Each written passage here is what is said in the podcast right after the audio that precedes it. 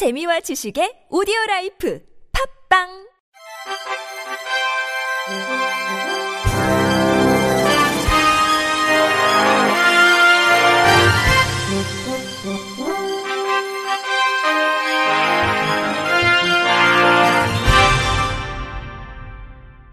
청취자 여러분 안녕하십니까? 2월 15일 수요일 KBS 뉴스입니다.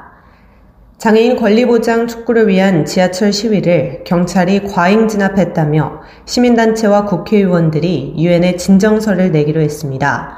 이들은 오늘 오전 서울 중구 서울시청 앞에서 기자회견을 열고 유엔에 긴급 진정서를 제출하기로 했다고 밝혔습니다. 기자회견은 전국 장애인 차별철폐연대와 강훈식, 최혜영, 장혜영 국회의원, 민주사회를 위한 변호사 모임이 공동 주최했습니다.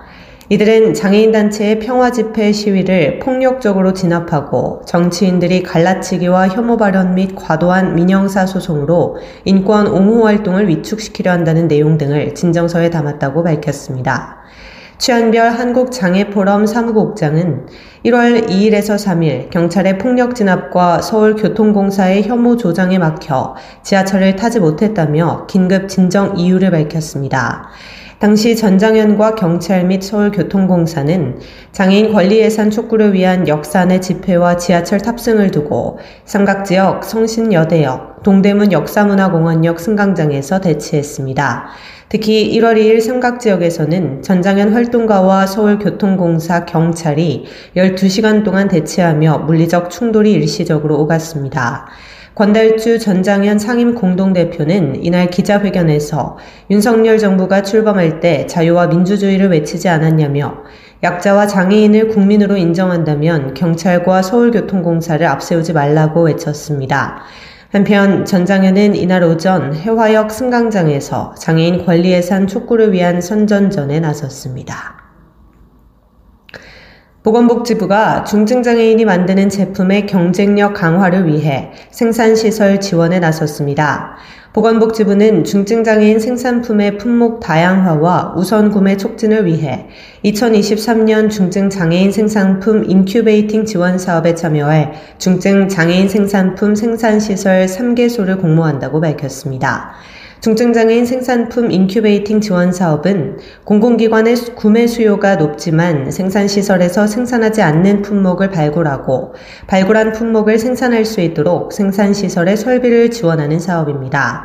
보건복지부는 중증장애인 생산품 우선구매 제도를 운영해 생산시설 762개소를 지정하고 배전반, 복사용지 등 200여 개 품목을 생산하고 있으며 향후 인큐베이팅 지원 사업을 통해 공공기관의 중증장애인 생산품 우선 구매를 더욱 촉진할 예정입니다.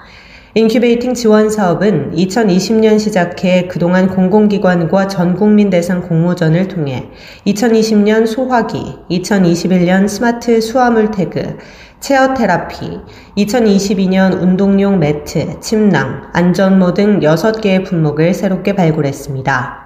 생산시설에 대한 설비 지원은 올해 처음 도입됐는데 이번 공모를 통해 지난해 발굴한 운동용 매트, 침낭, 안전모 3개 품목을 생산할 시설을 선정해 품목당 평균 8,500만 원 규모의 생산 설비를 지원할 계획입니다.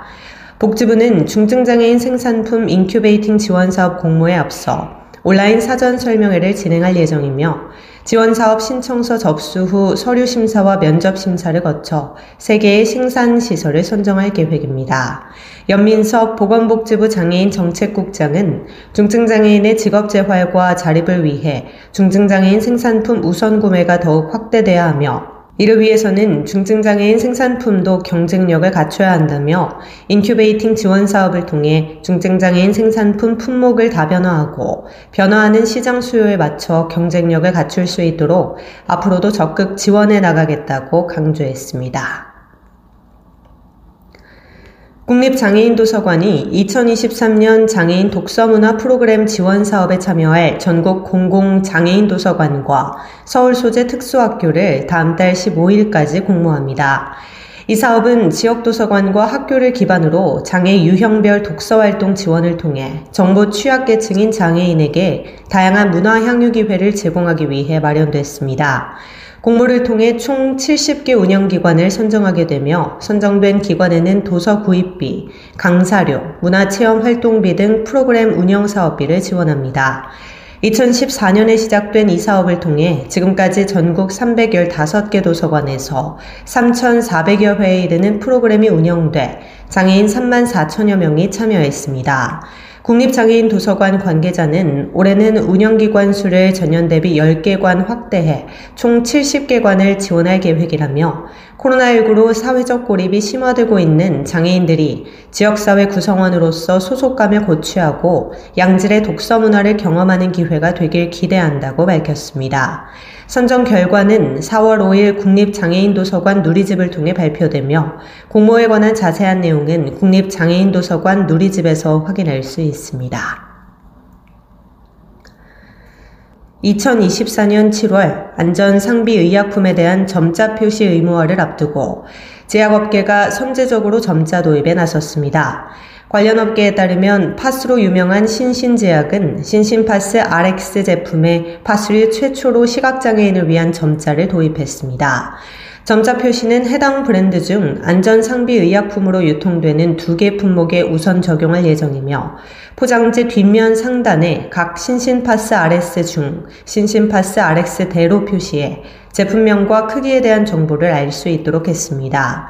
신신제약은 파스 포장지는 빛과 외부 물질을 차단해 약물 성분의 휘발을 막아주는 비닐류의 차광 기밀 용기로 점자 삽입을 위해 압력을 가하게 되면 해당 부분이 손상될 우려가 있다며 별도의 점자 스티커 라벨을 붙이는 방안을 마련해 안전성과 품질 이슈를 해결하겠다고 밝혔습니다. 점자가 표시된 신신파스 RX는 이달 중순부터 유통돼 별도 복약 지도가 어려운 편의점에서도 구입할 수 있습니다. 유한양행 역시 작년 2월부터 레피콜 시리즈 등 출시되는 안전상비약에 점자를 적용해 시각장애인들이 쉽게 약물을 구별할 수 있도록 하고 있습니다.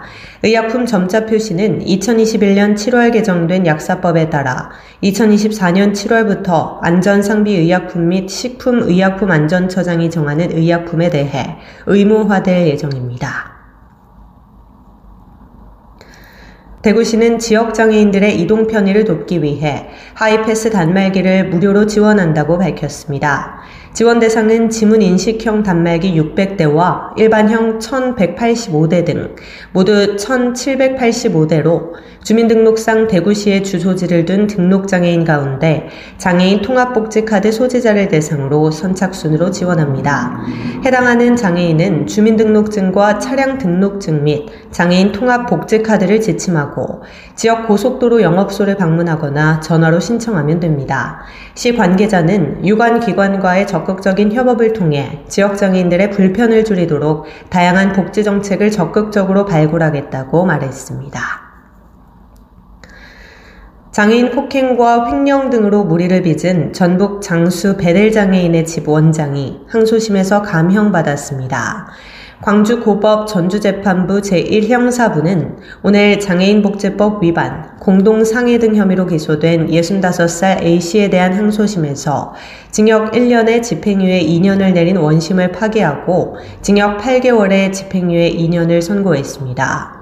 재판부는 피고인이 입소장애인의 생계급여를 용도의 목적으로 사용한 점이 인정된다며 장애인 폭행 혐의도 목격자의 일관된 진술로서 인정할 수 있다고 설명했습니다.